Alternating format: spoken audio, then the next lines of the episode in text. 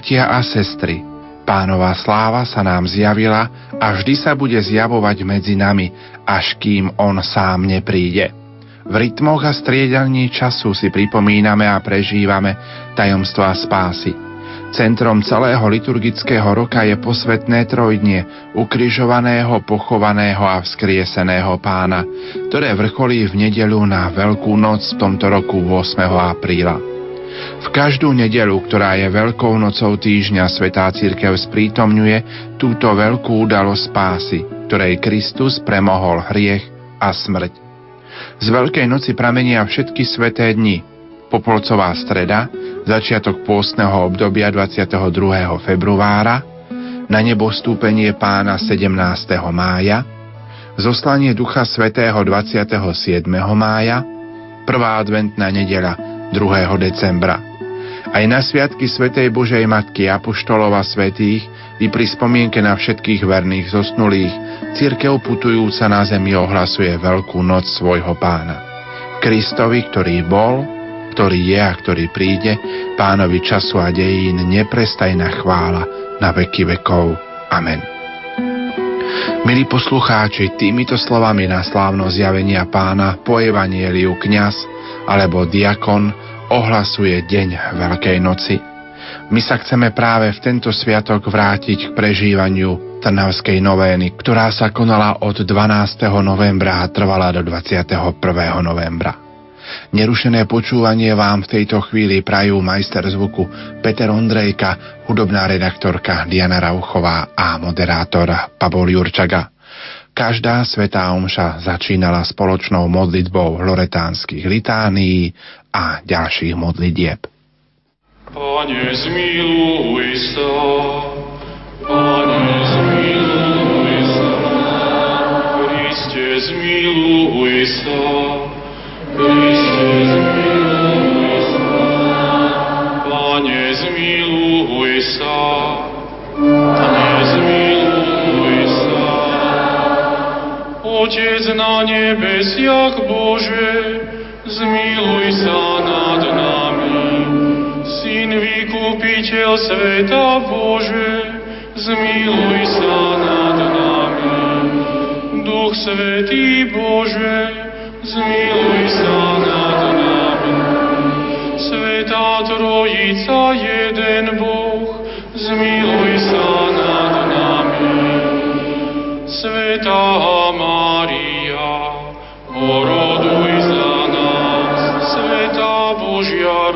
rodička, oroduj za nás. Svetá Panna Panien, oroduj za nás. Matka Kristova, oroduj za nás. Matka Církvy, oroduj za nás. Matka Božej milosti, oroduj za nás. Matka najčistejšia, oroduj za nás. Matka najnevinnejšia, oroduj za nás. Matka panenská, oroduj za nás. Matka nepoškvrnená, oroduj za nás.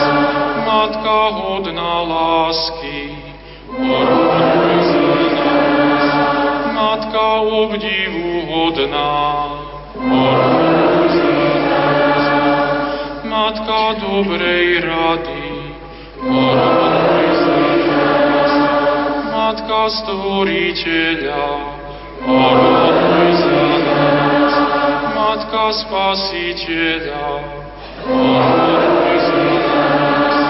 Panna najmúdrejšia,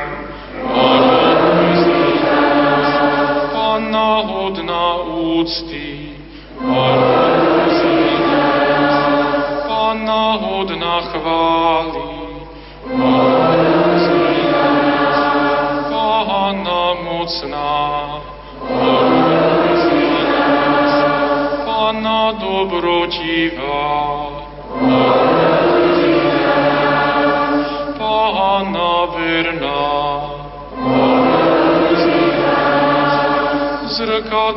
Spravodlivosti,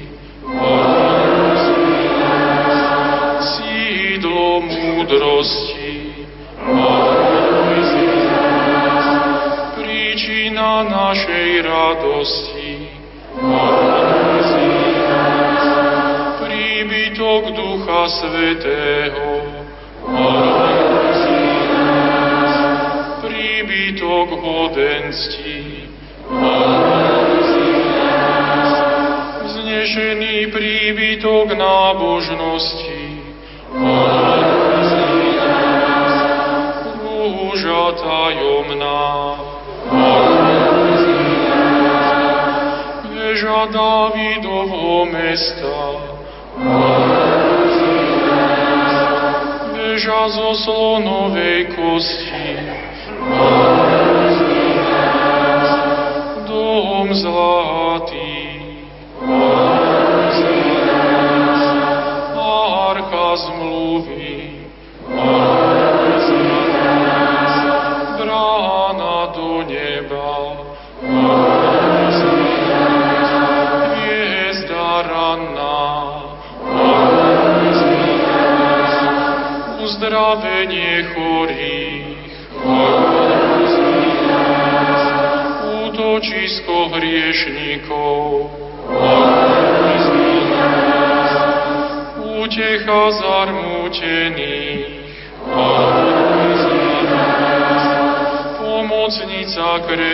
nás. Kráľovná anielov. Kráľovná patriarchov. Kráľovná prorokov,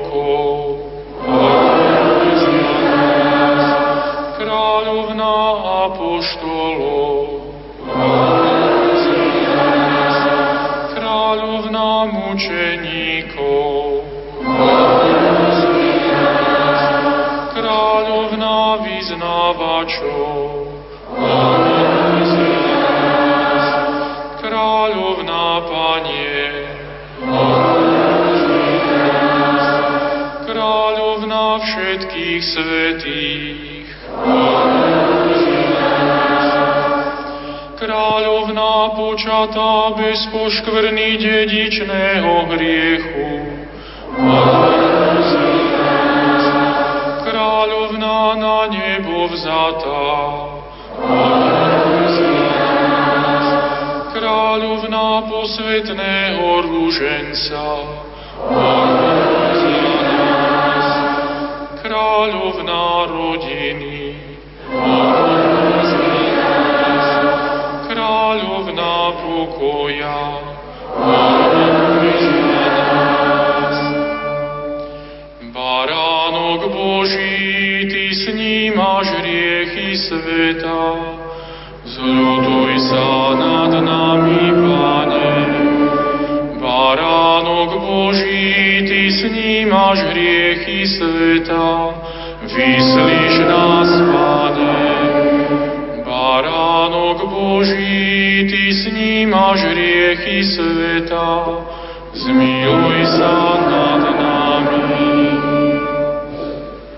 Za nás, Svetá Božia rodička.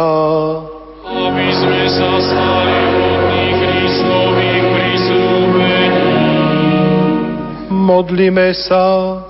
Pane a Bože náš, dopraj nám tešiť sa zo stáleho zdravia tela i duše a na mocný príhovor pre blahoslavenej Panny Márie ochraňuj nás v ťažkostiach tohto života a prived nás do večnej radosti skrze Krista nášho Pána.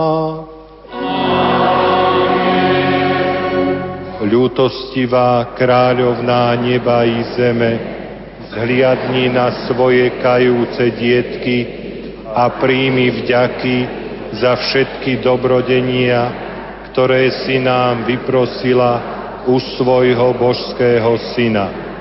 Ďakujeme Ti najmä za premnohé dobrodenia, ktoré si vyprosila nášmu národu a nášmu mestu v ťažkých časoch utrpenia, vojny a moru.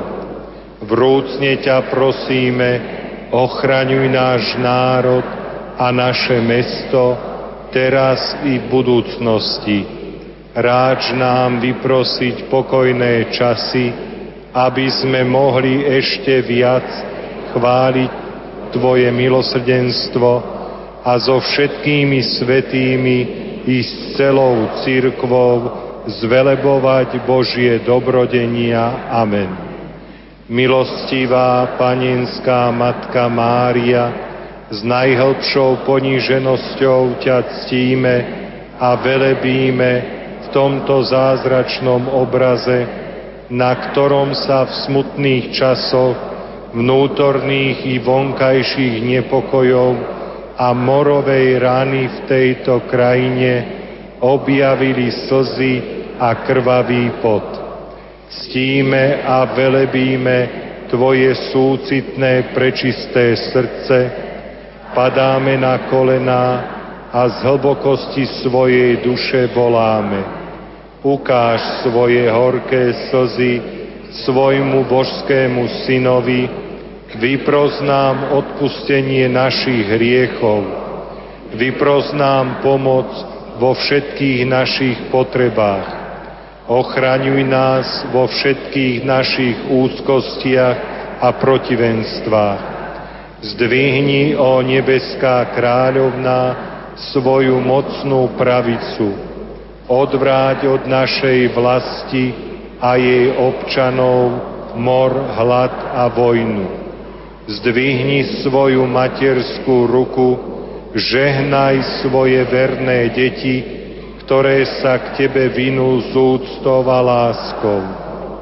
Pomáhaj nám rásť vo svetých cnostiach, Teba vždy viac milovať, milosti Tvojho božského Syna žiť i umrieť, aby sme sa tak raz mohli s ním a s Tebou v nebi radovať. Amen.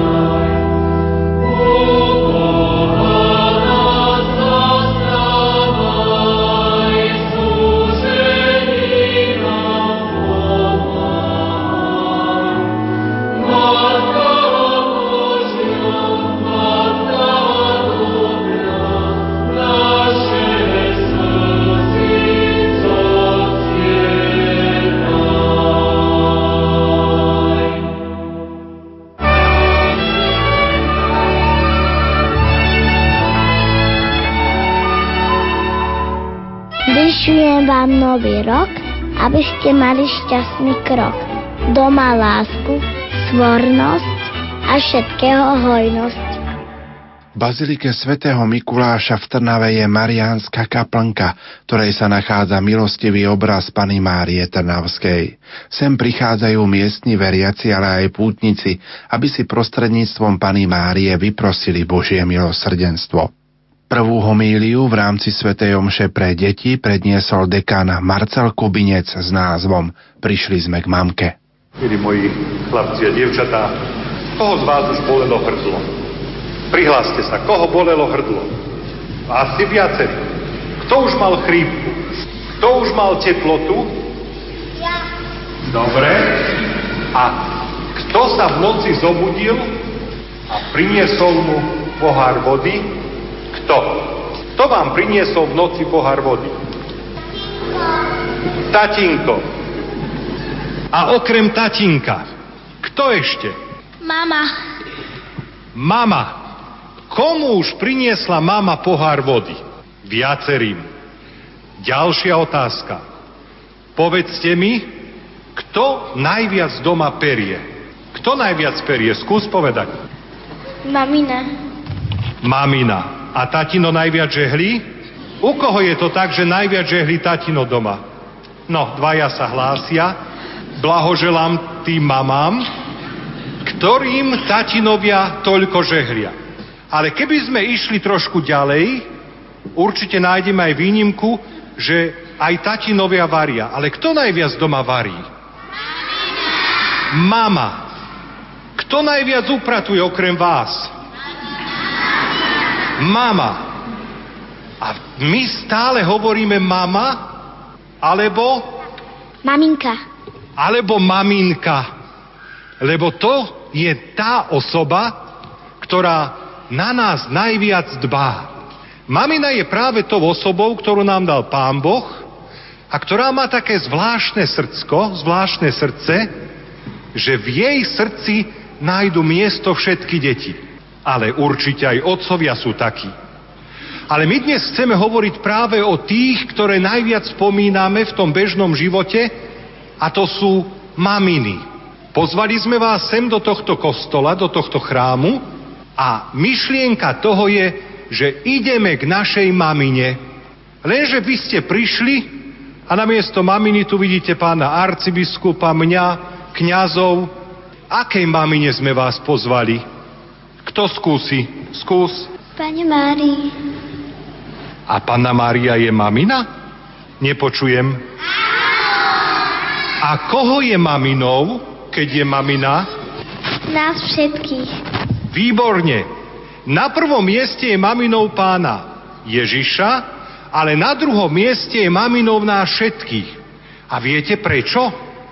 Lebo pán Ježiš, keď bol na kríži, tak povedal jednému svojmu kamarátovi, ktorý sa volal Ján, pozri sa na moju mamu a odteraz ona bude aj tvojou mamou. A teda pán Ježiš povýšil pannu Máriu, aby sa stala maminou všetkých nás, všetkých ľudí na tomto svete. Ale my sme tu zvláštny deň. Sme tu v predvečer novény.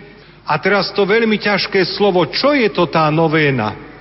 Kto by mi vedel povedať, prečo sme tu pri mame, pri pane Márii práve teraz, v novembri? Kto vie? lebo oslavujeme, že nás zachránila pred malomocenstvom. Ej, my tu máme múdrych. Áno, lebo nás... Môžete jej zatlieskať. Lebo nás... Výborne. Predstavte si teraz takúto vec. Preniesme sa o 300 rokov späť.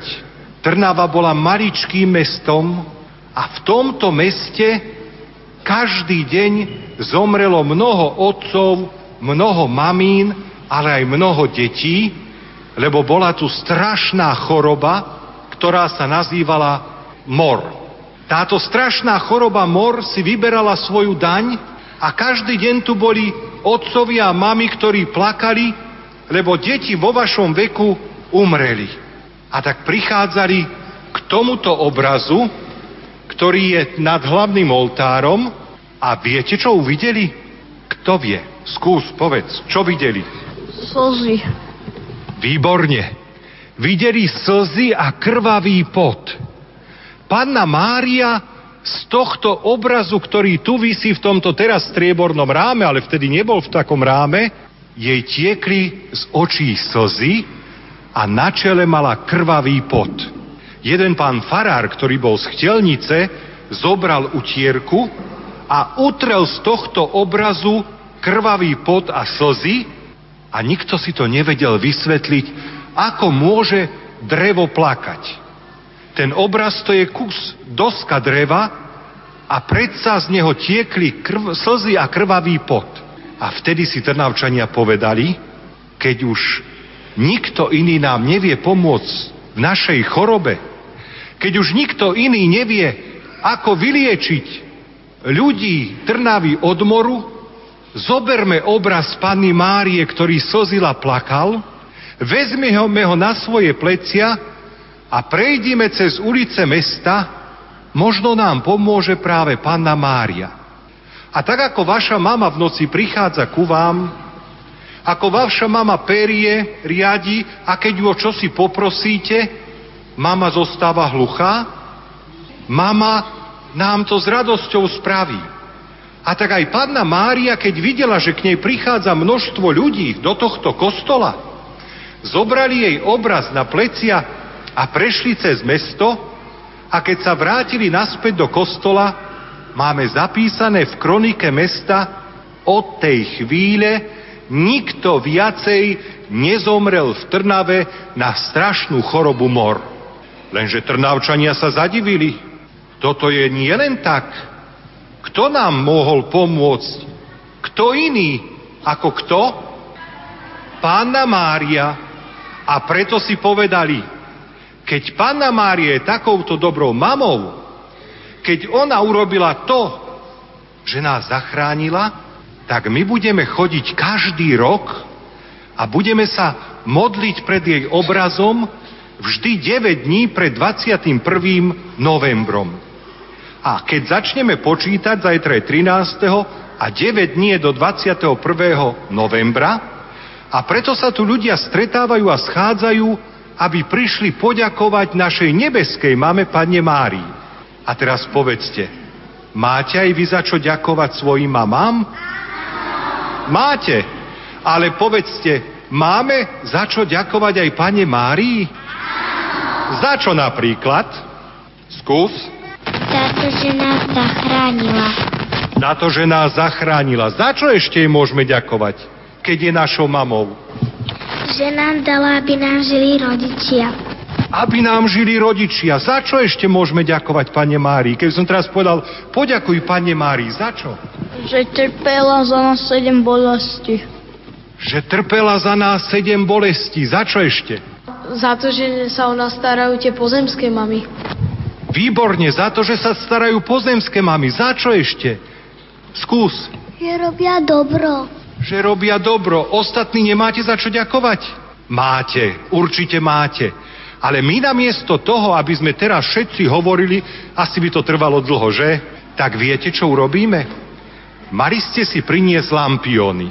A teda po Svetej Omši zoberieme tieto naše lampiony, ja teraz použijem nie lampion sviečku, my si ich zapálime, ktorí nemáte lampiony, zapálime si sviecu a pôjdeme cez naše mesto. Presne tak, ako pred 300 rokmi. Neponesieme na pleciach pannu Máriu, ale ponesieme takéto svetlo v lampionoch alebo iba vo sviečkach a to bude symbolizovať, že okrem pozemskej mamy máme radi aj našu mamu nebeskú. A nech všetci ľudia vidia, že okrem pozemskej mamy sme svetlami na ceste, ale ochraňuje nás Panna Mária. Keď budeme prechádzať ulicami mesta, a aby nám to nesfúklo, budete mať obal. A to budú lampióny. Ale kto nemá lampión, môže si zobrať sviečku a budeme takto chrániť ten plamienok, aby nezhasol a aby sme my boli tiež ochranou všetkým tým, ktorí sú pre nás svetlom. Milí chlapci a dievčatá, ak pôjdeme v sprievode so svetielkom, tak buďme takýmto svetlom aj pre našich kamarátov. Hovorme o našej dobrej mame, o Pane Márii. Hovorme o tých našich pozemských mamách, ale hovorme aj o Pane Márii, všetkým kamarátom, spolužiakom, všetkým známym, ktorí ju doteraz nepoznajú a vedzme, že tak ako my budeme ochraňovať tieto svetielka, tak nás Panna Mária chráni ešte oveľa väčšej miere, ako my toto svetlo na sprievode alebo v sprievode cez Trnavu. Amen. Na stokrát buď pozdravená, pomocnica kresťanov.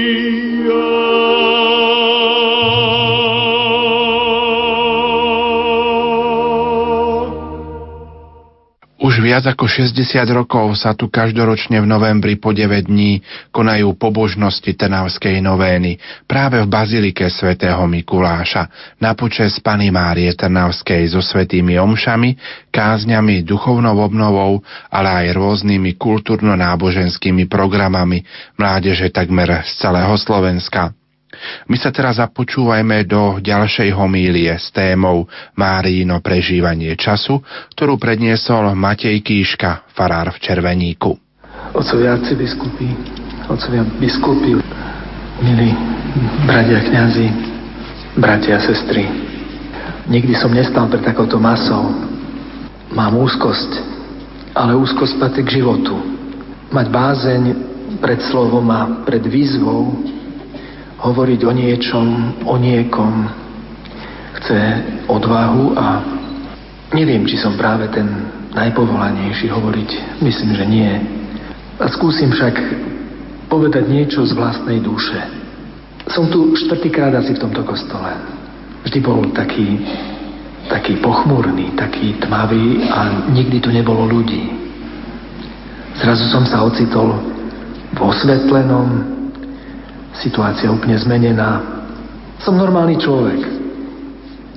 Tak ako ty, tak ako ty, ako vy. Som pútnik. Sme pútnici. Sme ľudia cesty. Iste poznáte Tatry, to vám nemusím ja hovoriť, ale keď sa trošku tak prenesieme do toho priestoru tatranského, do t- medzi tie štíty, tak vieme, že a tie štíty ohraničujú priestor a tam, kde si sú vklinené nádherné údolia, doliny. Možno si pamätáme, ako sme boli stratení medzi bralami a hľadali sme turistickú značku. Ak sme boli pozorní, tak sme videli, že v Tatrách sú také malé pyramídy skalnaté. Také skalné útvary umelo vytvorené. Volajú to mužíci či trpazlíci. Nech už sa to volá akokoľvek. Ale vidieť ich z diálky a nastavili ich vysokohorskí turisti pre ľahšiu orientáciu a rýchlejšie napredovanie. Sme putníci. Život je naša cesta. A naše oči potrebujú vidieť, aby naše nohy mohli kráčať. Aby mali silu kráčať. Vidieť, poznať cieľ. Niekedy sme stratení v čase a hľadáme orientačné body. A kto si v Trnave nám dvíha jednoduchý obraz. Už 300 rokov. Obraz ženy. Nie tej, ktorá oslepila Adama, že obaja stratili rajský stav a smer. Obraz novej ženy, Márie. Mária, mal by som hovoriť teraz o tebe. Dostal som takú úlohu a taký je zvyk ja sa však chcem radšej s tebou rozprávať, tak atypicky. Ako si vlastne žila? Ako si spracovávala veci, ktoré prinášal čas? O prvej Eve vieme, že sa skrýla, utiekla pred Bohom i sama pred sebou po svojom zlyhaní. Ty, druhá Eva, Mária, si bola iná. Bola si ženou zmluvy, ženou očakávania, ženou adventu.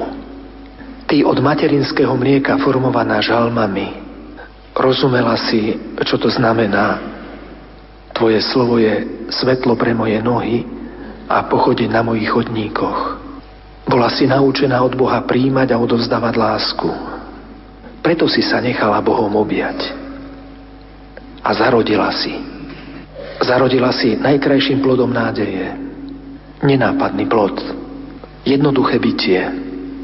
Vtedy si ešte netušila, že krehký človek, v ktorom sa zjaví nevypovedateľný, príde na svet v zahambujúcich podmienkach Betlehema ako bezdomovec. Ten všetko presahujúci, ktorému s prorokom Izajášom dajú meno Emanuel, Boh s nami, Všetko si vnímala v dynamike. Tak si vnímala čas. Ako milosť, ako možnosť, ako rast. Poznám vôbec základné nastavenie tvojho života. Toľkokrát o tebe uvažujem, toľkokrát ťa mám pred očami. Poznám základné nastavenie tvojho života.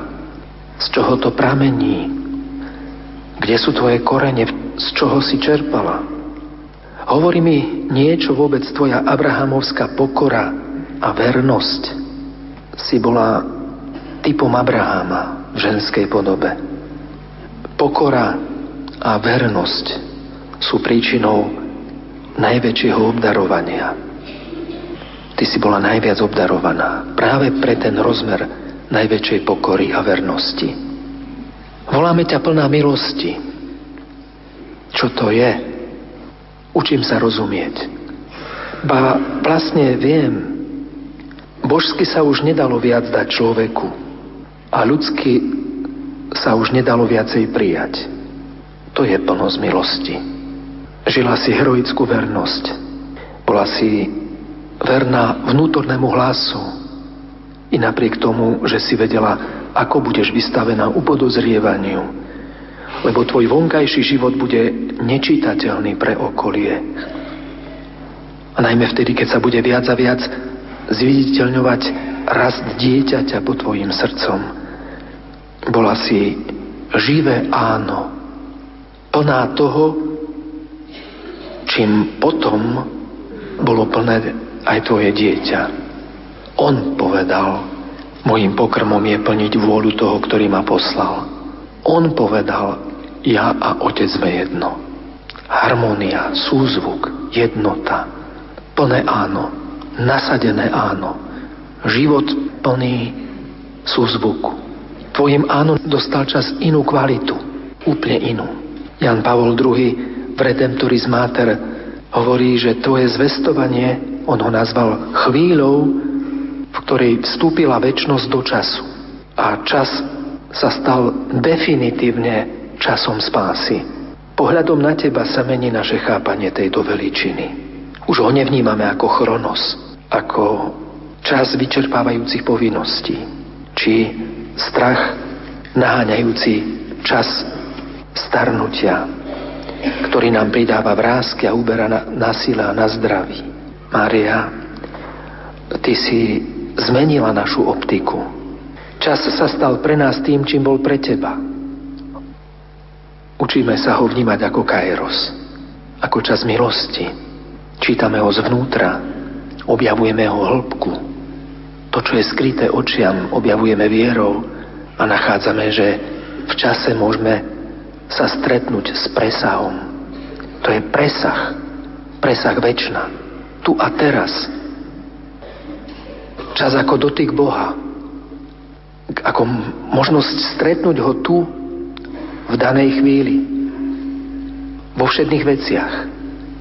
Už nepozeráme na prežitie ako na jednotlivé, často nezmyselné a vzájomne nesúvisiace izolované udalosti.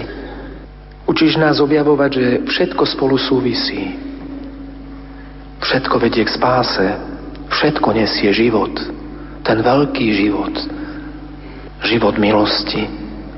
Tak ako sa mi ozýva hlas svätého Pavla v liste Rimanom neskôr, ktorý napíše tým, čo milujú Boha, všetko slúži na dobre.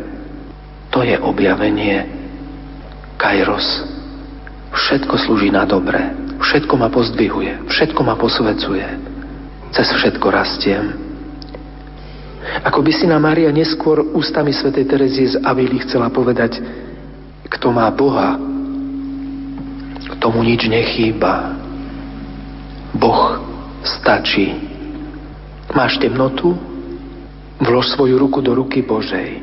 To je lepšie než svetlo a istejšie než známa cesta. Čo si ja môžem zobrať z príbehu tvojho života? Nežila si nadoblačne Žila si reálny život. Bola si ženou z bežného davu.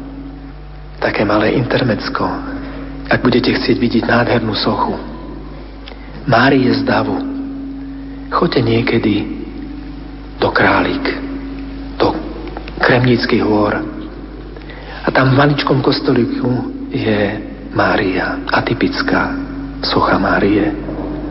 Nie je vyvýšená, je to Mária očakávajúca dieťa, ale Mária, ktorá stojí v dave. V strede chrámu, tam na pravej strane ju uvidíte v kúte, ako tichú, skromnú, ponorenú a kontemplujúci život, ktorý v sebe nosí. Taká bola Mária. Maria bola žena prašných ciest. Nebola žena vyleštených schodov, prašné cesty, reálny život. Žila v priestore a čase. Mária musela si byť veľmi zamilovaná v Boha, keď si každú chvíľu túžila byť s ním. Naplno si vo všetkom prežívala tento vzťah. Nechávala si Boha stále v sebe pôsobiť.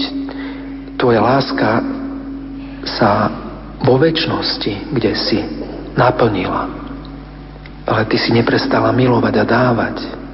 Si vo väčšnosti ale aj vo väčšnosti si neustále činná a materskou nehou vstupuješ do nášho času. Sprevádzaš nás, ľudí na ceste. A preto som tu.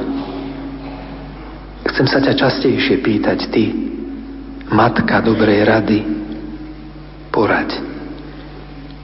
Poraď, ako mám žiť to, čo aktuálne žijem. Ako mám žiť v tomto hodnotovom chaose dnešnej doby aby som sa nestratil sebe, aby sa deti nestratili tebe, aby sa rodina nestratila. Ako mám žiť v dobe ekonomickej a morálnej krízy, keď krásne reči my tu hovoríme a život je tak ťažký a neistý? Čo mám robiť s pyšnou nadradenosťou svojho zamestnávateľa? Čo mám robiť so svojimi osobnými rozvratenými vzťahmi, ktoré ma dlhodobo dusia? Čo s mojou vyhorenosťou?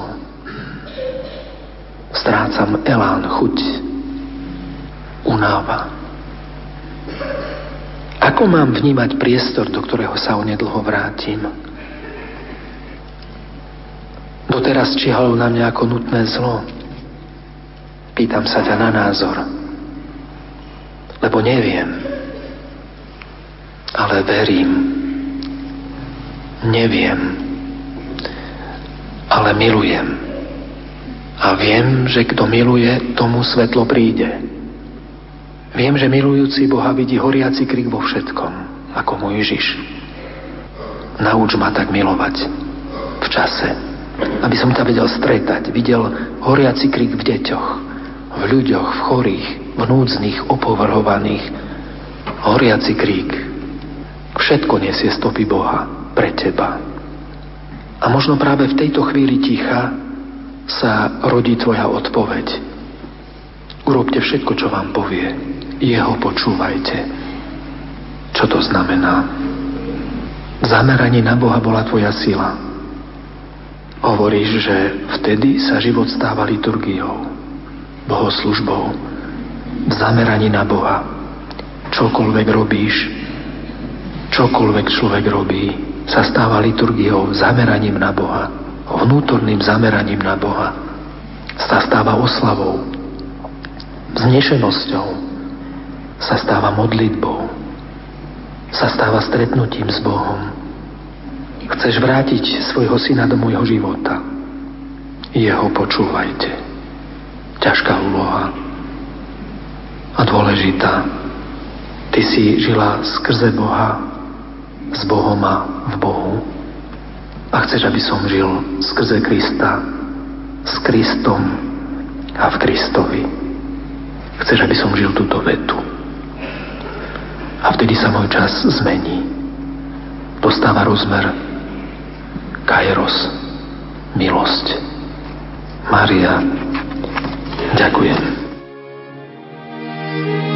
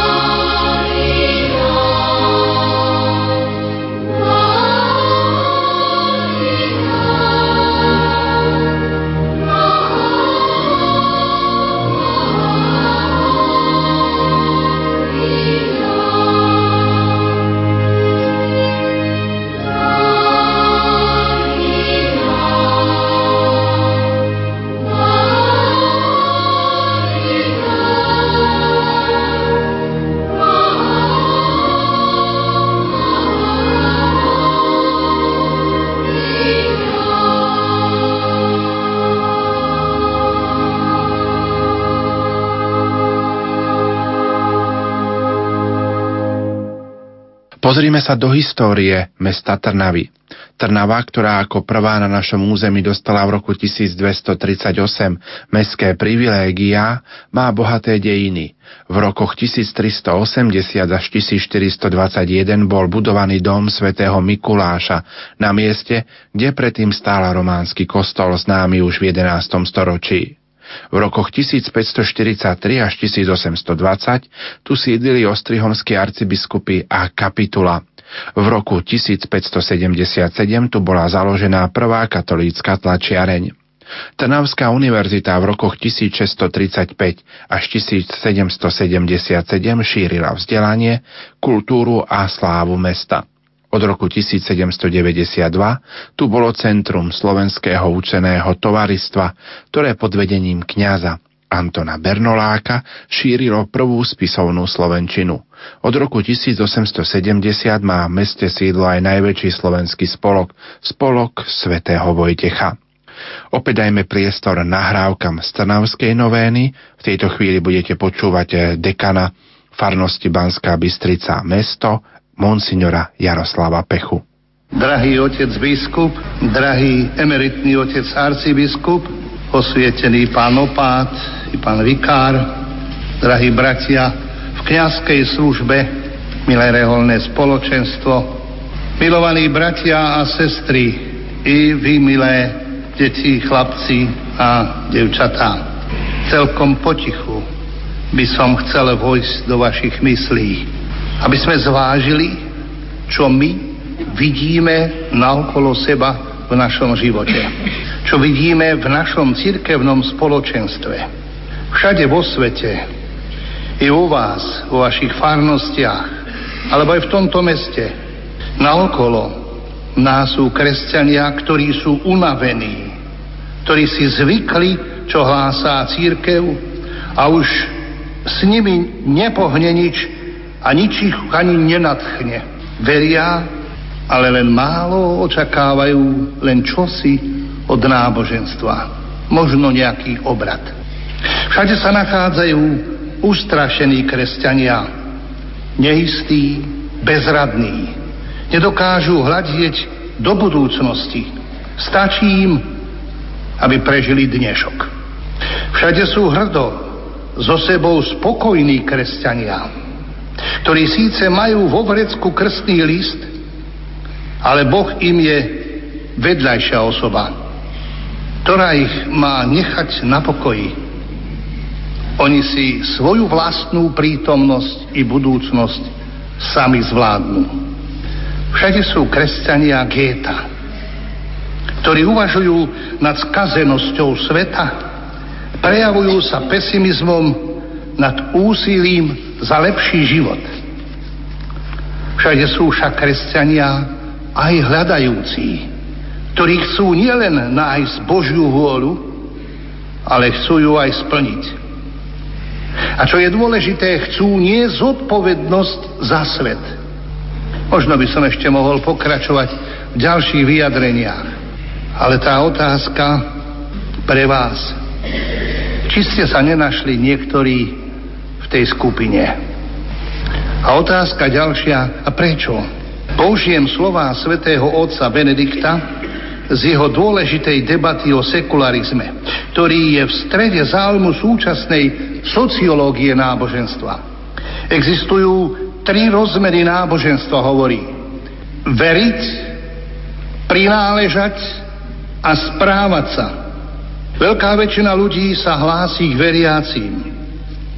Napriek aktívnej propagande počet ateistov nejak zvlášť nestúpá vo svete. Všetkým je jasné, že existuje široká sekularizácia kresťanov. Vedie sa aj živá debota o prináležení. Komu prináleží človek, ktorý verí? Počúvajte ľudí. Zomrie herec, povedia, už je tam hore v hereckom nebi. Zovne športovec a povedia, už je tam hore športovom nebi. Komu prináleží taký človek? To je veľmi vážna otázka, s ktorou sa človek má zaoberať. A počet praktizujúcich veriacich to určite klesá. Rastie počet rozvodov, to je pravda. Potraty tie neprestávajú, stále jestujú. A Božie prikázania, čím ďalej, tým sa berú menej do úvahy. Ešte by ich boli schopní niektoré aj selektovať.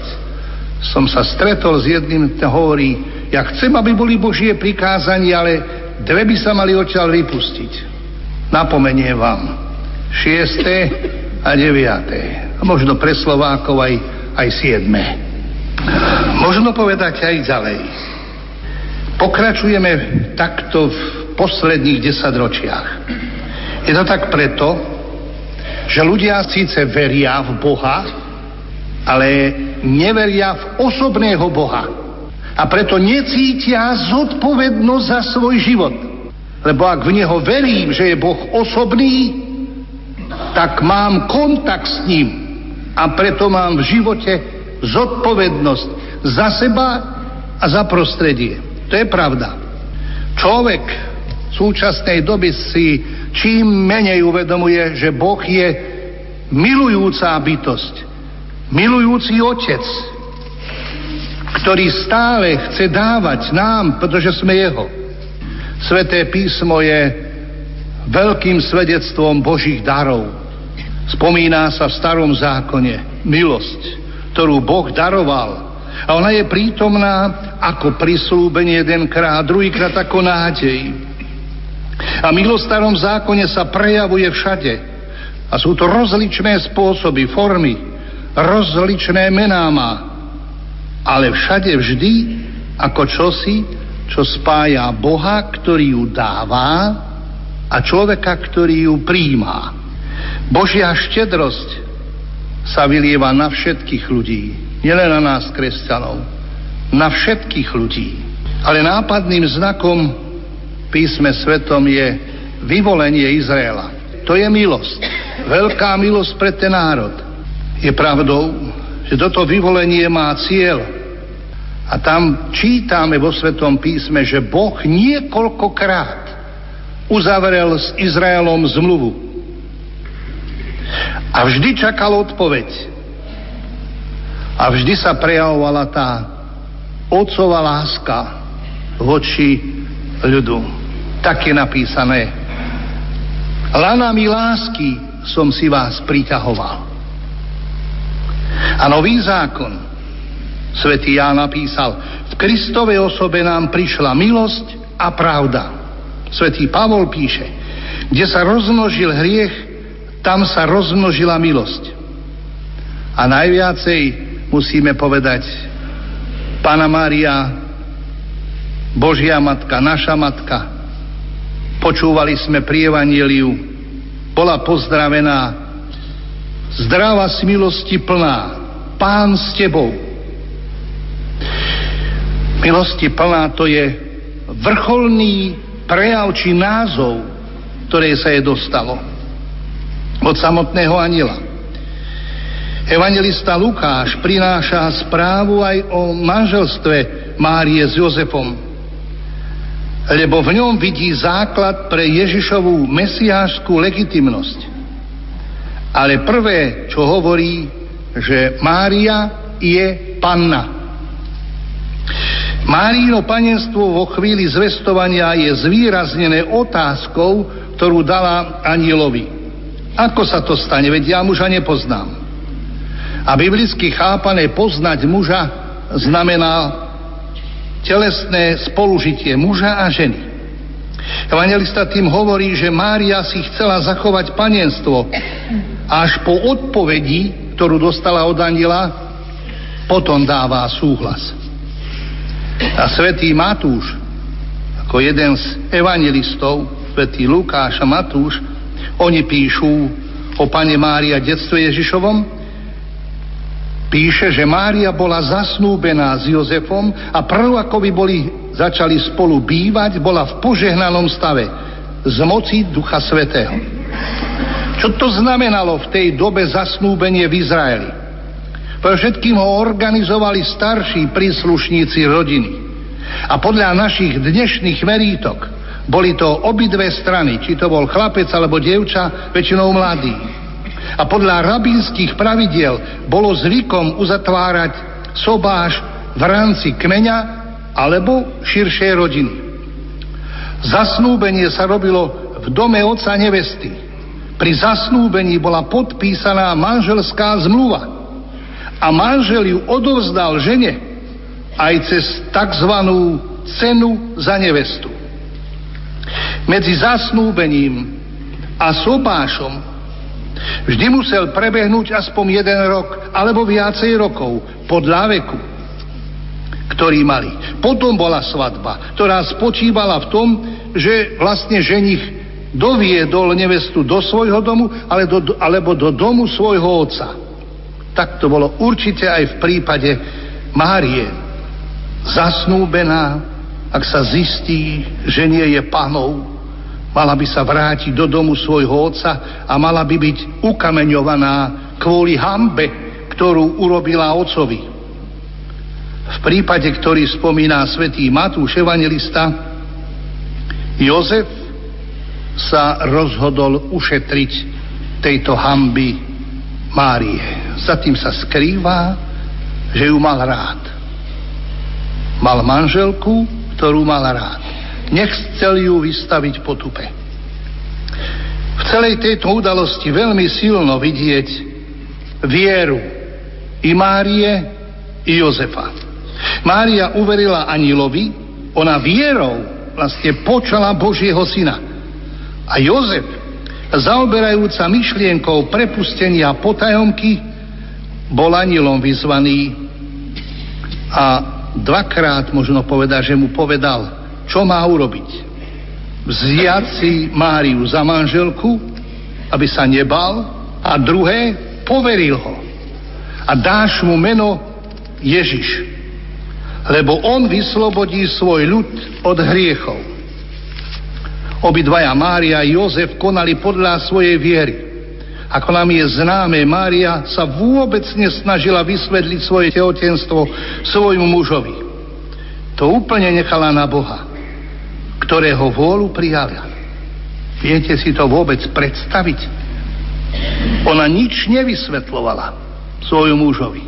Bola tehotná. A Jozef tiež reagoval vierou. Neskúmal, nenadával, nevyšetroval, ale ako mu bolo povedané anielom, prijal to, uveril. Takéto konanie podľa viery je len možné vtedy, ak človek verí v osobného Boha. Preto je to možné. Inak nie. Na základe viery si zobral Jozef Máriu za manželku. Nachádzame vo Svetom písme ešte jeden taký výrok velebenia, keď Mária išla za Alžbetou, tá je povedala veľmi vznešene, blahoslavená si, že si uverila. To bol veľký výrok. Medzi Máriou a Jozefom ako manželmi jestovalo porozumenie a láska, inak to nevieme vysvetliť. A pri nariadení o ščítaní ľudu Mária ako žena vôbec nemusela ísť sa prihlásiť. To bola záležitosť iba mužov. A to je to zvláštne, že ona šla. Dokonca mala na to dôvod, aby nešla. Bola vysoko tehotná. A veľkú cestu pešo prejsť, to bola námaha. A ona šla. Aj za tým sa skrýva tá láska. Ona akoby nehovorila a predsa je tam, čo je veľké. Obidvaja vo svojej viere rešpektovali Mojžišov zákon keď sa Ježiš narodil, išli podľa Možišovského zákona chlapca obrezať. Ba na 40. deň Mária išla i s Jozefom, aby priniesla podľa zákona obetu za očistu. Ona, ktorá bola nazvaná anilom milosti plná, ona sa mala ísť očistiť, ale zachovala Mojžišov zákon. A tam Márii bolo povedané Simeonom, a tento je ustanovený na pád a na povstanie mnohých v Izraeli a na znamenie, ktorému sa bude protirečiť. A tvoju vlastnú dušu prenikne meč. Nie je možné, aby si ona vedela predstaviť čo sa za tým skrýva. Nemohla to vedieť ani ona, ani Jozef. Nemohli poznať budúcnosť, ktorá ich čaká. Ale záruka, že to vedeli vyriešiť, bola ich viera v osobného Boha. Obidvaja vierou reagovali na ohrozenie dieťaťa. Keď dostal povel Jozef, zober dieťa, jeho matku a choď. V noci išiel. V noci sa zobral v tme a odišiel preč. Úplne do cudzej krajiny. Ťažká, namáhavá cesta. A možno povedať, že nevedeli, čo ich tam čaká, z čoho budú žiť. Prenieste to do našej doby, keby sme to my mali urobiť. Nejaké manželstvo. Čo by tam šlo? Koľko by tam bolo dohadovania? Prečo? Na čo? Čo tam bude? To by boli otázky. A bola by roztržka. Ako manželia sú veľkým príkladom viery v zachovávaní zákona aj tradície otcov. Putovali do Jeruzalema a v tej dobe robili, ako robili Izraeliti. Tak ako mnohí aj teraz ľudia putujú, idú cestou ťažkou a putujú na posvetné miesta. Aj oni šli. Chlapec sa strátil. Zase všimnite si ich reakciu. Hľadali ho medzi známymi, až ho našli na tretí deň. Žiadna výčitka jeden na druhého. Čo si na ňo nedal pozor a podobne. Vidieť tú lásku medzi týmito dvomi a predovšetkým ešte úctu jeden k druhému. Veľká vec, ktorom sú oni obidvaja veľkým príkladom. Nie je veľa zapísané o živote manželskom medzi Máriou a Jozefom. Ale bolo by oslavením našej predstavy o nich, keby písmo zaznamenalo veľa podrobností z života. Ale oko a srdce by neutkveli na tom, čo je dôležité. Že totiž ich život bol neustálým opetovaním, rozhodovaním sa pre Boha, ktoré sa odohrávali u nich aj v bolesti, ale aj v láske.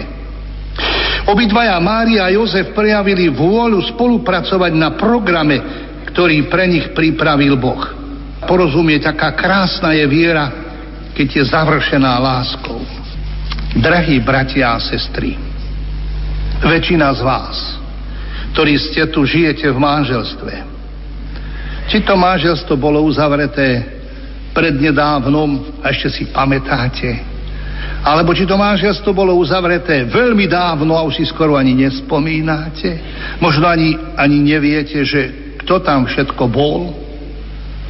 Ale predsa treba povedať jedno.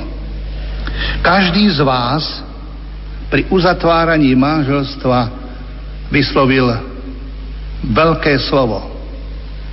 Chcem s tebou žiť do smrti, za každých okolností. To je najpodstatnejší prvok pri uzatváraní manželstva. Súhlas. A to ste dali. A verím, že ste ho urobili slobodne, dobrovoľne a v poznaní toho druhého a v láske, že budete všetko spoločne prežívať, riešiť a znášať. A tento súhlas ste urobili pred Bohom a církou. Preto je neodvolateľný. I vy ste podpísali manželskú zmluvu, len si spomente. A takto ste prijali, my to nazývame, sviatostné manželstvo. Je to charizma, je to dar od Boha pre vás, ktorý žijete v manželstve. A ono každé sviatostné manželstvo predpokladá vieru. Vieru v Boha. Bez viery nie ani jedinej sviatosti. Keď niekto neverí, nie je možné, aby mu bola vyslúžená sviatosť. A vonkoncom je sviatosť manželstva. Áno, existujú prirodzené manželstva bez sviatosti u nepokrstených a sú platné, alebo u manželstiev, ktorých len jedna stránka je pokrstená. Hoci boli v kostole sobášení, ale ak tá jedna stránka nebola pokrstená, to sviatostné manželstvo nie je. Je platné, ale sviatostné nie je. Keďže pri tejto našej úvahe sme si pripomenuli manželstvo Jozefa a Márie, ktorých ani ťažké chvíli na pochopenie nerozdelili, preto lebo oni praktizovali vieru a preto mali v sebe aj lásku. Vaše manželstvá neboli len púhým činom, vykonaným v kostole, že to je ten úkon sviatosti manželstva. Áno, aj to. Ale každý deň vášho spoločného života, či sa máte radi, alebo si nadávate, to je sviatosť, ktorú prežívate. To je ten veľký moment. Tá sviatosť sa nedá zrušiť. Ona pretrváva. A to je tá veľká milosť, že Boh ju dáva stále do vášho sviatostného manželstva. Vy to potrebujete pre svoj život. Ani vy ste nevedeli, čo vás čaká, lebo tak poviem vtipom, že keby ste vedeli, čo vás čaká, tak asi by ste niektorí aj od toho oltára asi odišli. Ale na šťastie tam bola láska, ktorá vás držala. A tá láska, ktorú ste mali, bola zárukou a má byť zárukou vášho spoločného života. Každé jedno manželstvo je chápané personálne. A preto manželia majú sa snažiť o vybudovanie spoločného života. Majú sa poznať ľudia, ktorí uzatvárajú manželstvo. Nemajú tak konať, že začínajú sexuálne žiť, lebo vtedy potom sa im stane, to ich unaví, lebo si našiel druhú alebo ona a nechá tam toho. To je tá chyba, ktorá svetom beží tiež. Treba si to viacej všimnúť. Alebo v súčasnej dobe ešte, že ide a už spolu bývajú. Ani neboli sobášení. Keď to tak porovnávate, majú tí ľudia vieru v Boha, osobného Boha, keď spolu bývajú a spolu žijú a nepotrebujú povedať pred Bohom, že ja ti chcem byť verným až do smrti a chcem s tebou žiť. To je zvláštna črta našej doby. Ten moment súhlasu, ktorý ste urobili, ten bol poznačený tým, že ste ho urobili v prítomnosti Boha. Preto váš spoločný život v manželstve potrebuje denný kontakt so osobným Bohom. A to je záruka vytrvania vo zväzku. V manželstve sa uskutočňuje Boží program na zemi. Spomente si, čítáte Sveté písmo. Čo je na začiatku? V prvej knihe Mojžišovej, hneď na samom začiatku, o stvorení sveta. Ale je tam napísané o stvorení človeka že Boh stvoril človeka na svoj obraz. Na obraz Boží boli stvorení muž a žena. A bolo im povedané, naplňte zem. To je program, ktorý má človek robiť. Spoločne žiť, držať sa. A ešte ten výrok. Preto opustí muž svojho otca a matku. Preto opustí žena svojho otca a matku. Aby sa pridržali jeden druhého. To je, to je veľký výrok svätého písma. Určite na spoločnej ceste vás čakajú ešte prekážky mnohé. A chcel by som jednu takú vec povedať, že čo je veľmi také nebezpečné v manželstve, keď sa majú moc dobre, keď im všetko ide, keď majú dostatok hmotných prostriedkov. Najprv je mať potom je byť a potom je užiť. Toto je veľké nebezpečenstvo našej doby. A život v blahobite a hojnosti, kedy by mal byť človek pripravený, aby neklesol na úroveň dieťaťa, túžiaceho po každej hračke, ktorú vidí. A dôležité je naučiť sa chápať situáciu ako účinný prostriedok, ktorý má utužiť, zosilniť človeka. Je to výchovný prostriedok, ktorý učí nájsť správny a reálny postoj k životu. Je to je veľká pravda života, že z každej bolesti, ktorú človek prežíva a utrpenia, vždy môžeme byť silnejší a skúsenejší. Veríte tomu? O svojom kňazskom živote som spoznal rôzne životné príbehy. Mohol by som menovať. Nechcel by som hovoriť tu o negatívnych veciach, ale tá krása. Dávam požehnanie mužovi, žene, ktorí majú 60 rokov spoločného života. A muž povie, my sme sa nikdy nehádali. Neuveriteľné skoro, však. A preza sú aj takíto ľudia. Prečo?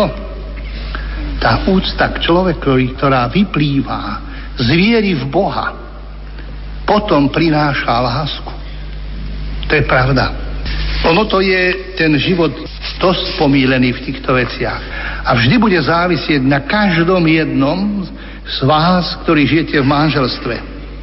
Ak máte niečo robiť preto, aby ste boli spokojní v manželstve, vedeli všetky zložité situácie prežívať, čítávajte Sveté písmo. Tam je Božie slovo, ktoré vás oslovuje. Boží duch vás oslovuje. Snažte sa chodievať a príjmať Eucharistiu, kde sa stretávate s osobným Bohom, Ježišom Kristom, čo vám môže pomôcť. Viete, vo svete všeličo možné jestuje. Čítal som, že keď prichádzajú biskupy z rozličných končín sveta za svetým mocom, tak sa mu stiažujú. Hovoria, čo všetko možné je. V Afrike hovoria, že biskupy, že u nás sviatostné manželstvo ešte nie je. Oni žijú.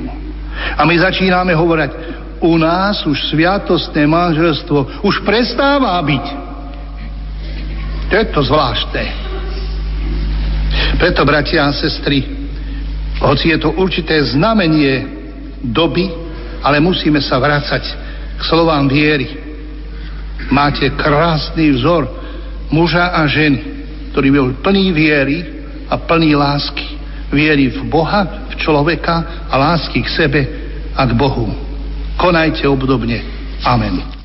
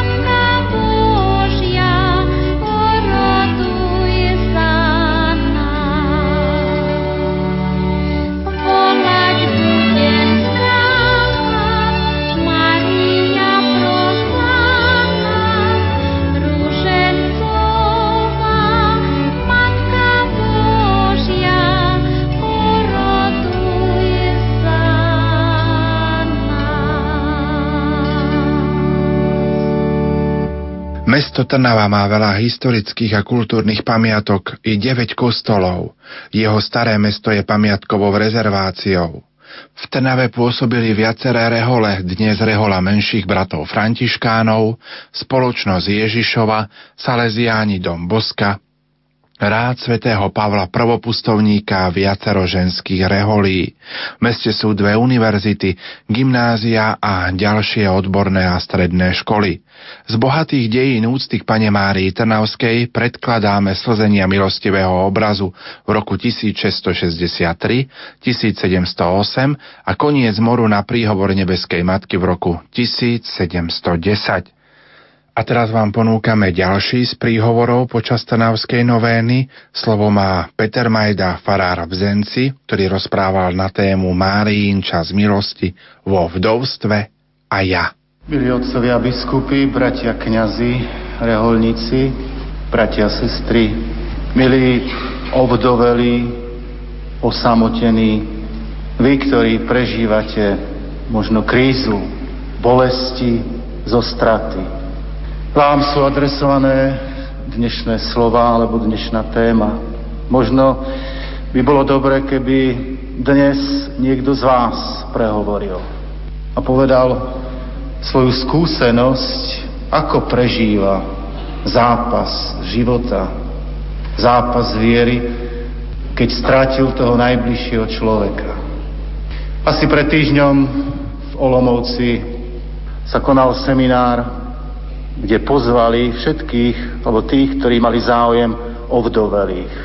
Téma prednášky bola od stavu nešťastia zvláštnej Božej ochrane. Samozrejme, že na tomto seminári boli prevažne tí, ktorých sa to týkalo, vdovci, vdovy. Je dobré, že sa robia takéto stretnutia, pretože tým stmelujúcim prvkom vieme, že tohto stretnutia boli tie dve veci, alebo tie dva prvky, ktoré boli už v téme vyjadrené. Stav nešťastia, ktorý smeruje k zvláštnej Božej ochrane. Po prednáške sa vytvorili akési diskusné skupinky a tí, ktorí vlastne prežívajú niečo podobné, si vedeli odovzdať mnohé skúsenosti, a možno poradiť tým, ktorí sú len na začiatku toho zápasu. Stretol som sa a rozprával s jednou vdovou po tomto stretnutí a ona mi hovorila, viete, po tých pár mesiacoch, čo som strátila manžela, uzavrela som sa do svojej bolesti. Izolovala som sa od spoločenstva. Veľmi som trpela. Vtedy prišla za mňou jedna moja priateľka, ktorá je už dlhší čas v tomto zápase a hovorí mi, ty musíš manžela pustiť k Bohu, aby Boh mohol vstúpiť do tvojho života. Veď pozri sa, aj Mária bola vdova. A ja jej hovorím, áno, ale ona mala Ježiša. No veď práve. Ty si stratila manžela a možno, že stratíš aj Boha. Ako Mária prežívala svoje vdovstvo. Tak ako sme to počuli v tom úvodnom príhovore, málo kedy nás napadne, že Mária vlastne bola vdova po istom čase života alebo úseku.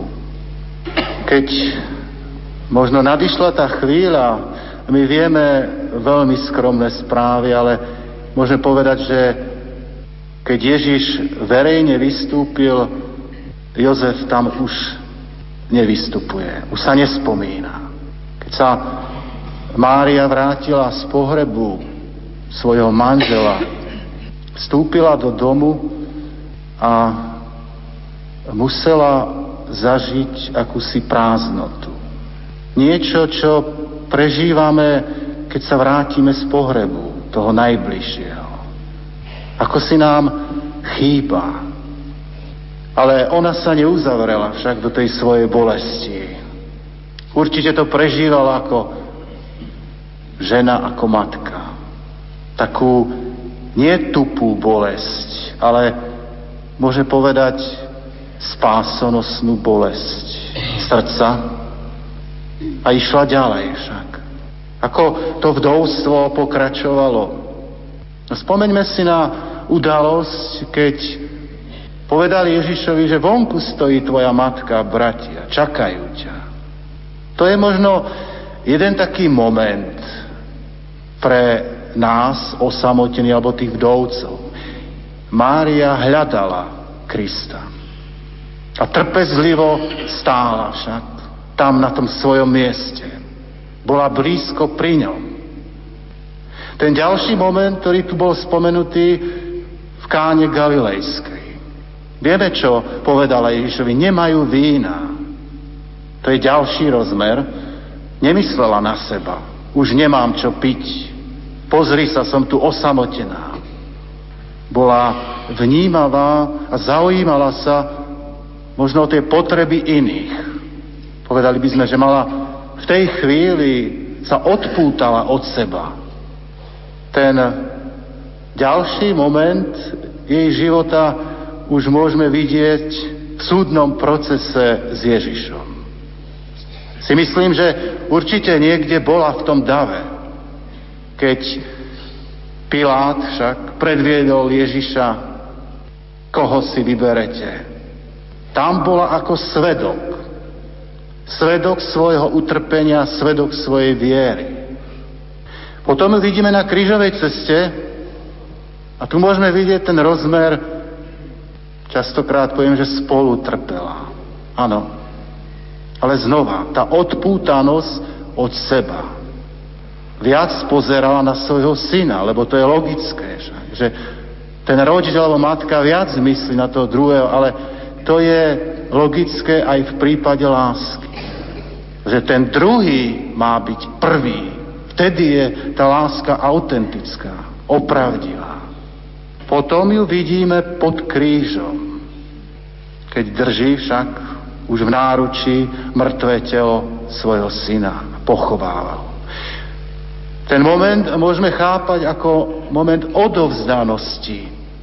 Moment, keď človek vie niečo dať do Božích rúk, niečo dať zo seba však. No a ten posledný rozmer jej života vieme, že uprostred apoštolov zotrvávala na modlitbách. Prosila, modlila sa. Michelangelo, ktorého dobre poznáte svojim umeleckým dielom, súsošie pieta. To slovo pieta znamená vernosť. Autorovi sa podarilo vystihnúť ten celý životný princíp jej života. Vernosť. Vernosť tomu svojmu povolaniu, materstvu, to, že bola Božou matkou, Kristovi. Vieme, že v starom zákone to vdovy najprv mali veľmi ťažké. Veď čítame, že vdova je predmetom útoku, je predmetom ľudí, ktorí číhajú na jej život, je bezbranná. Jej sa musia zastávať iní, však silnejší muži, proroci. Pomeňme si na proroka Eliáša. Prichádza k vdove zo Sarepty však za odmenu, za pohostinnosť, uzdravuje jej syna, kriesi vlastne, naplňa jej krčach olejom a múka jej neubúda. V tej novozákonnej situácii už konkrétne s Kristom sa Ježiš stretáva s tromi vdomami. A to je vdova, ktorej zomiera syn. Vdova z mesta Nain.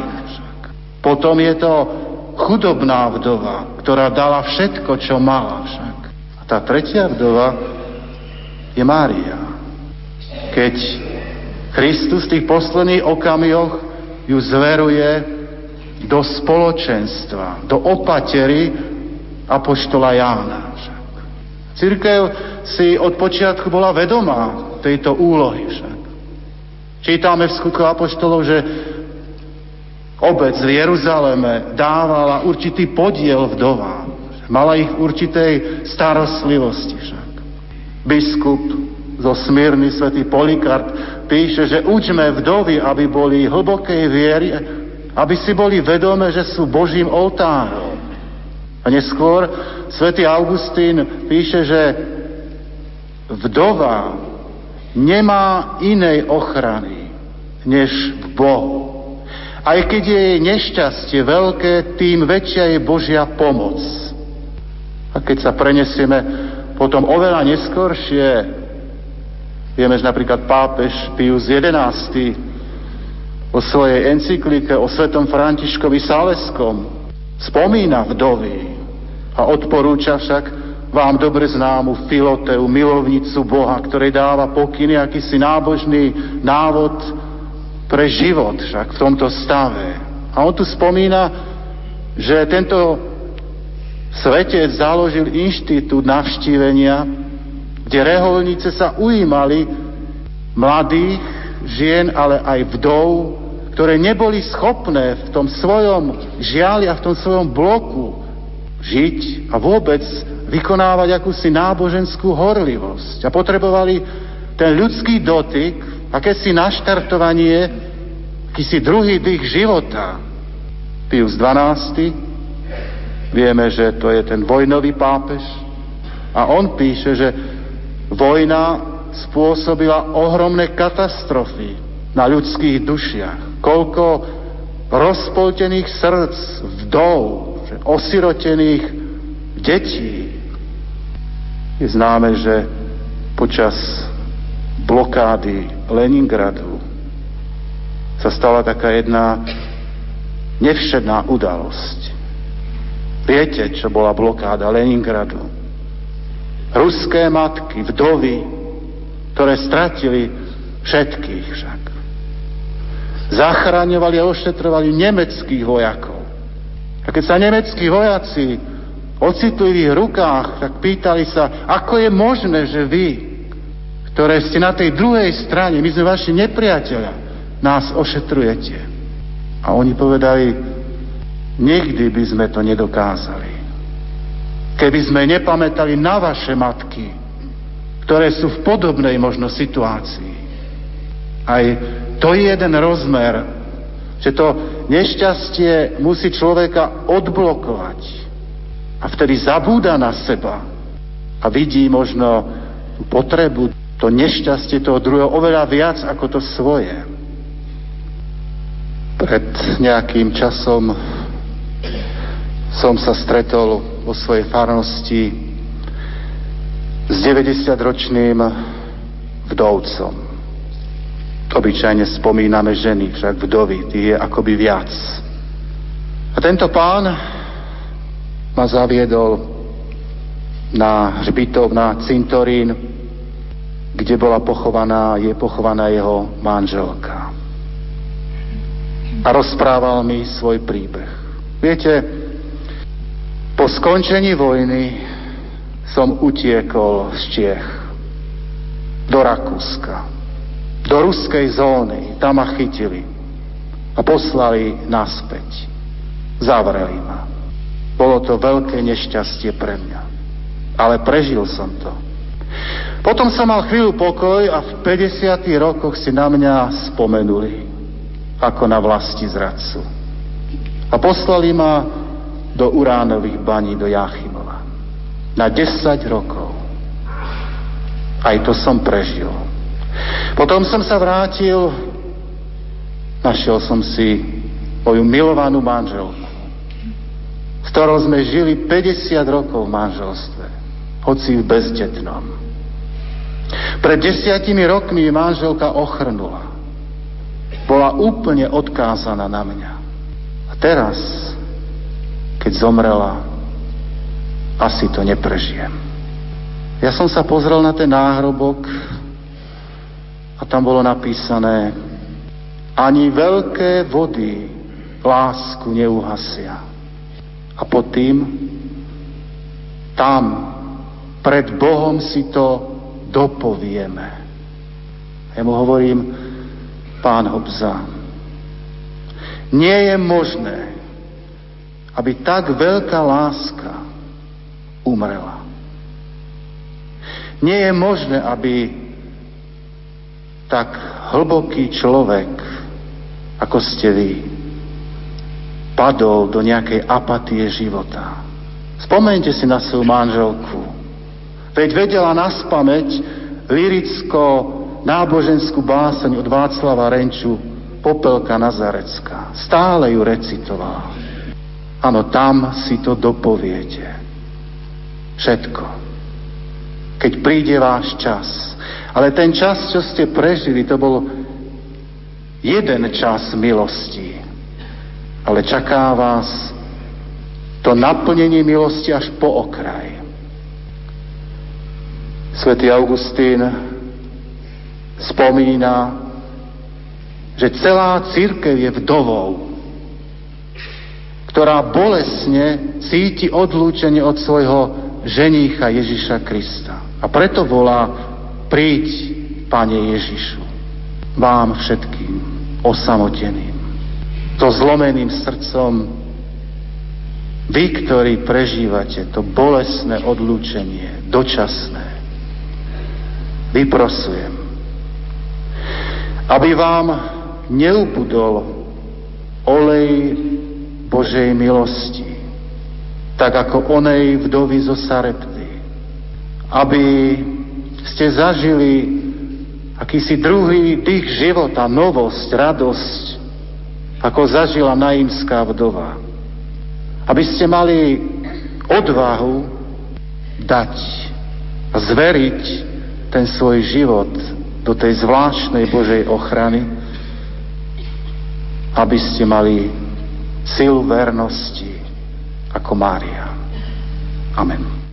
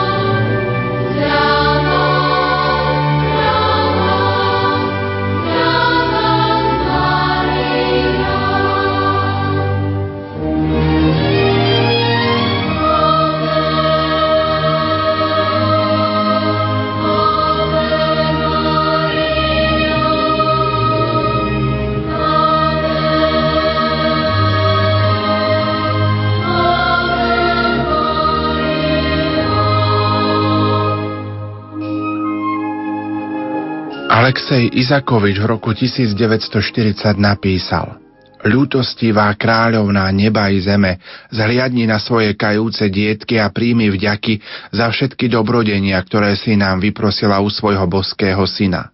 Ďakujeme Ti najmä za premnohé dobrodenia, ktoré si vyprosila nášmu národu a nášmu mestu v ťažkých časoch utrpenia, vojny a moru. Vrúcne ťa prosíme, ochraňuj náš národ a naše mesto teraz i v budúcnosti. Ráč nám vyprosiť pokojné časy, aby sme mohli ešte viacej chváliť Tvoje milosrdenstvo a so všetkými svetými s celou církvou zvelebovať Božie dobrodenia. Poslednú homíliu v rámci Trnavskej novény na ukončenie roku Pany Márie Trnavskej predniesol trnavský arcibiskup Monsignor Robert Bezák na tému Márin čas milosti v cirkvi a ja. Milí moji, boli ste účastní počas deviatich dní mnohých príhovorov nás, kňazov, pre vás. A ten prvý príhovor mal náš blízky priateľ, kňaz Matej. Začal ho tým, že sa osobne prihovoril k Márii. Ja myslím, že aj Robert to môže dovoliť, aby som potom mohol pokračovať ďalej. Mária, ak by som sa mohol prihovoriť k Tebe, za všetkých nás, ktorí sme tu, v tom, ako ťa ja vnímam vo svojom živote. Ty, ktorá si vytvorila prvé spoločenstvo lásky s Kristom, s Ježišom, so svojím synom, prvá církev, vy dvaja. Na samom počiatku, to najúžasnejšie spojenie, akým sa len žena môže spojiť s Bohom, keď sa v tvojom vlastnom živote, v tvojom lode rodí Boží syn. Vtedy začína vlastne naozaj to Božie dielo, Kristová církev. Len ty a tvoj syn.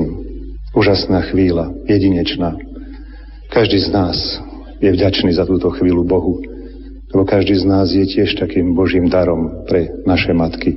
A to jedinečné spoločenstvo, ktoré s nimi tvoríme, veď či by bolo možné, aby sme mali tento život, toto telo, bez toho, aby sme nezačali v spoločenstve lásky, v lone našich vlastných mám. A potom Jozef, ktorý prichádza, aby pomáhal, aby, aby obklopoval, aby posilňoval. Spoločenstvo, ktoré sa tvorí okolo Ježiša. Otec, matka, tak ako to spoločenstvo aj v našom vlastnom živote. To spoločenstvo, ktoré je také najkrajšie, jedinečné, tých najbližších, ktorí sú si tak blízky svojim srdcom.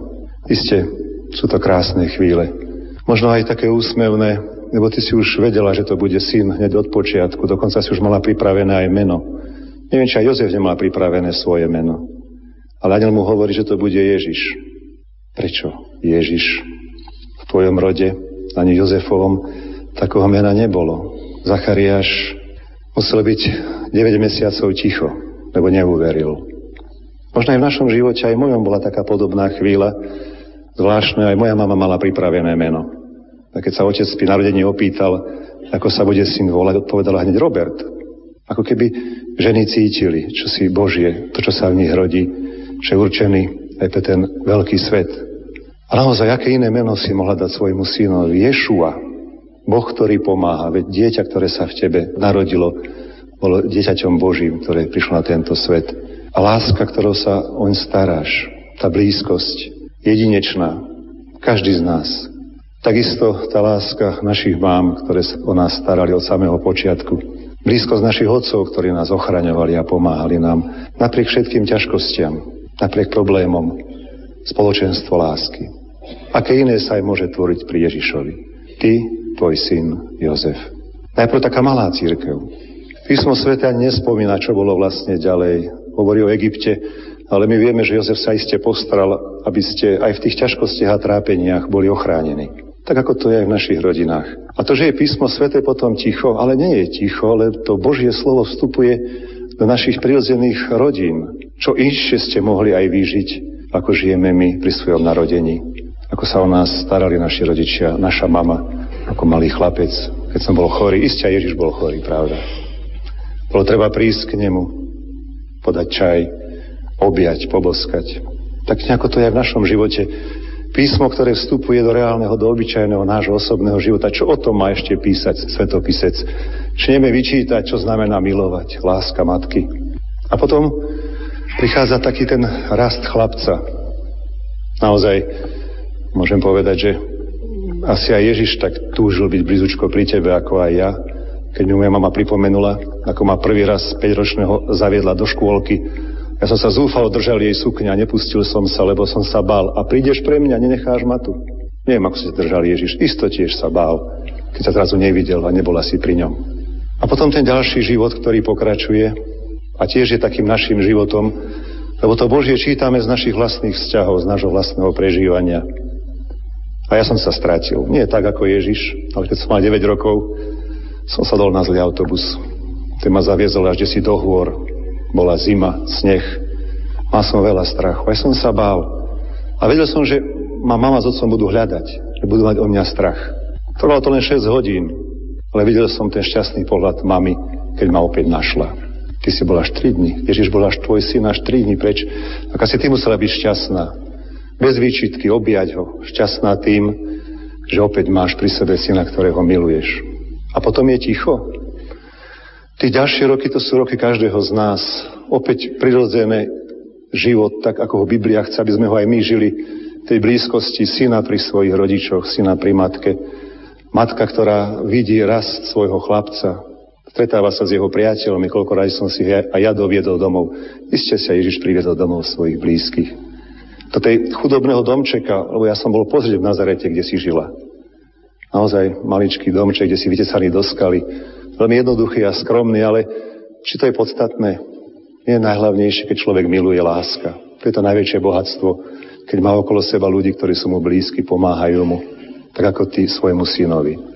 Ja som potom rástol a odišiel som do sveta. 19 rokov som úplne opustil ten rodičovský dom. Už som sa tam nikdy v podstate nevrátil. To som mal práve ten vek, keď ma tvoj syn zavolal. On troška neskôr.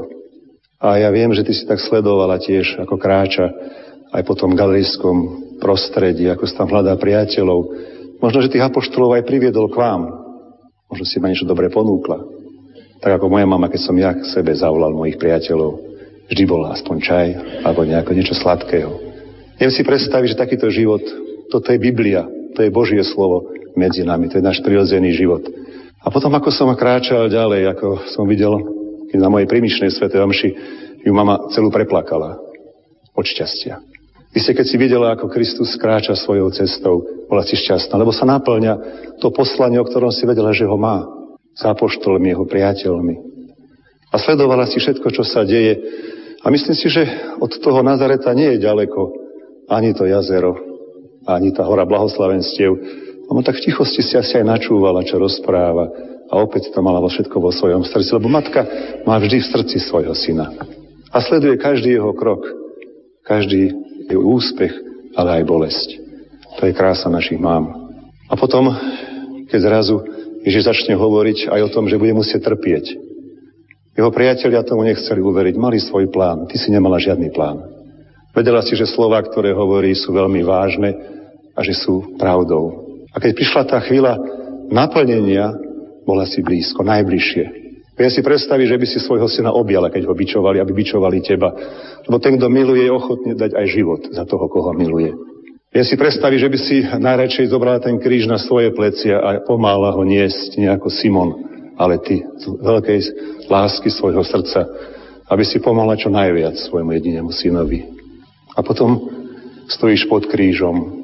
Všetci sa rozutekali. Jeho blízki priatelia, ale kto iný by tam už mal byť, ak nie ty, jeho matka. Naozaj taká chvíľa lásky, keď sami vieme z vlastného života, že to je náš priateľ, ten je nám blízky, kto je pri nás v tých najväčších ťažkostiach života. Ježiš na teba myslí a hovorí Jánovi, hľa, matka tvoja. Aj tomu rozumiem, lebo poznám mnohých kňazov, ktorí sa starajú o svoje matky, už možno staré, opustené a sú im blízko. To je tiež rozmer lásky. Tomu všetkému sa učíme pri tebe.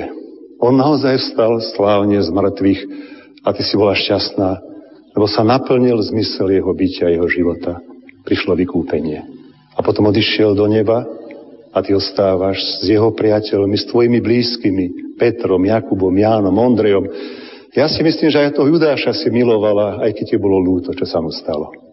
A v strede apoštolov nebola si tá prvá. Nie ich stredobodom. Bola si medzi nimi. Lebo si necítila potrebu, aby si bola tá prvá jedinečná, tá úžasná, odvážna. Ten, kto miluje, nepotrebuje nič dokazovať. Dvíhať ruku teraz, nechajte rozprávať mňa, lebo ja som tu jeho matka. Ani si nevyčítala, že ušli. Lebo ten, kto miluje, nemiluje preto, že druhý milujú tiež, ale miluje z hĺbky svojho bytia. keď mal byť aj sám. Bola si veľkou posilou. Si si nebola stredobodom, bola si stredom. Nevymáhala si si významnejšie miesto, nechala si ho Petrovi aj všetkým tým jeho blízkym priateľom, ale vedela si ich tak ako matka pozbudiť. Vedela si byť blízko pri nich. Naplnil sa aj tvoj čas, a kde inde by si mohla byť. Ak nie po pravici svojho syna, lebo tebe naozaj bolo v plnosti dané piť z jeho kalicha a žiť jeho životom. Maria, ty si nám ukázala, čo je církev, ty si církvou. Ukázala si nám, čo znamená milovať, prečo Ježiš prišiel, ako ho okolo seba chce mať. Je to pre nás nesmierne pozvanie, ktorému sa chceme stále učiť. Je pravda, že sme vybudovali chrám, štruktúru, inštitúciu. Je pravda, že máme hierarchiu, že Kristová církev má svoje určenia, má už viac ako svojich 264 pápežov, arcibiskupov, biskupov, kňazov, ale my vieme, že to nie je podstata, pre ktorú Kristus prišiel na svet, aby bolo toľko pápežov. Arcibiskupov a biskupov, kňazov, reholníkov. Prišiel, aby nás naučil milovať. Možno keď tá štruktúra je daná aj týmto chrámom, je teraz malý. Ale nie je podstatný. Preto je taký malý. Podstatné je naše srdce, naša láska. A tomu sa učíme pri Márii. Ona hoci mohla byť stredobodom, Ježiš bol stredom jej života, to je podstatné. Aj v tejto chvíli tu nikto nie je stredobod. Kristus je stredobodom, ale my zároveň sme v strede. Každý z nás jeho života. Ježiš prechádza bytím každého z nás, tak ako Máriou, preníka. Nežije mu žia, žije vo mne Kristus. Áno, ja som to zažil, že prišli rodičia máš tu otca, máš tu mamu. Ale pochopili, že keď som Kristov, mám tu aj bratova sestry. A usmiali sa a vyčkali. Tak ako v tom živote s Kristom, láska, ktorá nás určuje, ktorá nás vedie. Celá naša oslava Panny Márie je pozvaním k tomuto krásnemu vzoru církvy. Ona je církvou, nevestou. Takto nás Boh chce mať pripravených na lásku, milovanie jedinečné. Že je štruktúra, napomáha. Pápež, chvala Bohu, biskupy, kňazi, oltár, na ktorom premieňame práve my Kristove, aby sa z vína stal Kristove krv a z chleba Kristove telo. Aby bol stredobodom života každého z nás. Nikto ho nemá viacej. Každý rovnako. Lebo Kristus chce byť každom z nás ako v nej, ako v Márii. Potrebuje naše otvorené srdce. To je církev. Spoločenstvo lásky. Áno, má svoje sociálne rozmery. Ale to podstatné, prečo Kristus prišiel, aby mohol byť v živote každého z nás v duchu a v pravde. A ja verím, že Mária je tým krásnym znakom Kristovej cirkvi. Žiť v duchu a v pravde. Žiť v láske. Milovať Krista. Je našou matkou, ale aj priateľkou, porodovníčkou, partnerkou. Aj keď je už v nebi, ale že jej život sa naplňa stále nami, ako každá matka, ako každý milujúci, ďalej pozera, ako žijeme. Chce nám pomôcť. O tom je tiež to 300-ročná novéna, že nám pomáhala aj predtým, aj teraz, na veky. Pozýva nás k tejto láske voči Kristovi. Pozýva nás ako jedno krásne spoločenstvo, jedno zhromaždenie lásky, ktoré chce otvoriť Kristovi a otvára Kristovi svoje srdce. A také chcem poďakovať tými poslednými slovami, ktoré sa modlíme opäť a opäť. Prosíme, Mária, pomáhaj nám rásť, rásť vo viere, nádej, láske. Prosíme, pomáhaj nám vždy Teba viac milovať. Milosti Tvojho božského syna žiť i umrieť, aby sme sa raz tak mohli s ním a s Tebou v nebi radovať. Milostivá panenská Matka Mária, s najhlbšou poníženosťou ťa ctíme a velebíme v tomto zázračnom obraze, na ktorom sa v smutných časoch vnútorných i vonkajších nepokojov a morovej rany v tejto krajine objavili slzy a krvavý pot. Ctíme a velebíme Tvoje súcitné prečisté srdce. Padáme na kolená a z hlbokosti svojej duše voláme – Ukáž svoje horké slzy svojmu boskému synovi, vyproznám odpustenie našich hriechov. Vyproznám pomoc vo všetkých našich potrebách. Ochraňuj nás vo všetkých našich úzkostiach a protivenstvách. Zdvihni o nebeska kráľov na svoju mocnú pravicu Odvráť od našej vlasti a jej občanov mor, hlad a vojnu. Zdvihni svoju materinskú ruku, žehnaj svoje verné deti, ktoré sa k Tebe vínú z úctou a láskou. Pomáhaj nám rásť vo svetých čnostiach, Teba vždy viac milovať, v milosti Tvojho boského Syna žiť i umrieť, aby sme sa tak raz mohli s ním a s Tebou v nebi radovať. Amen. Milí poslucháči, končí sa naša dnešná relácia, ktoré sme vám ponúkli zo strých z tohto ročnej Trnavskej novény. Požehnanú slávnosť zjavenia pána vám v tejto chvíli prajú majster zvuku Peter Ondrejka, hudobná redaktorka Diana Rauchová a moderátor Pavol Jurčaga. Prežite ešte ďalšie chvíle v spoločnosti nášho a vášho rádia, Rádia Lumen. Prichádzame, Matka drahá, zo všetkých strán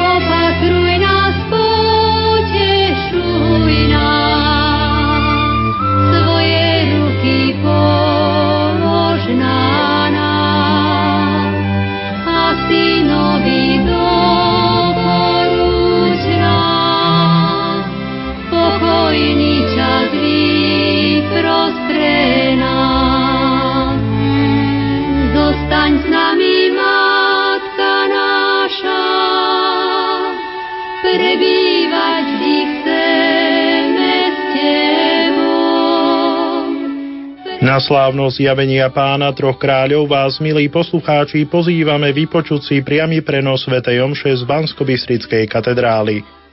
Celebruje monsignor Mariana Bublinec, administrátor Banskobystrickej diecézy. Spieva katedrálny zbor Xaverius pod vedením Martina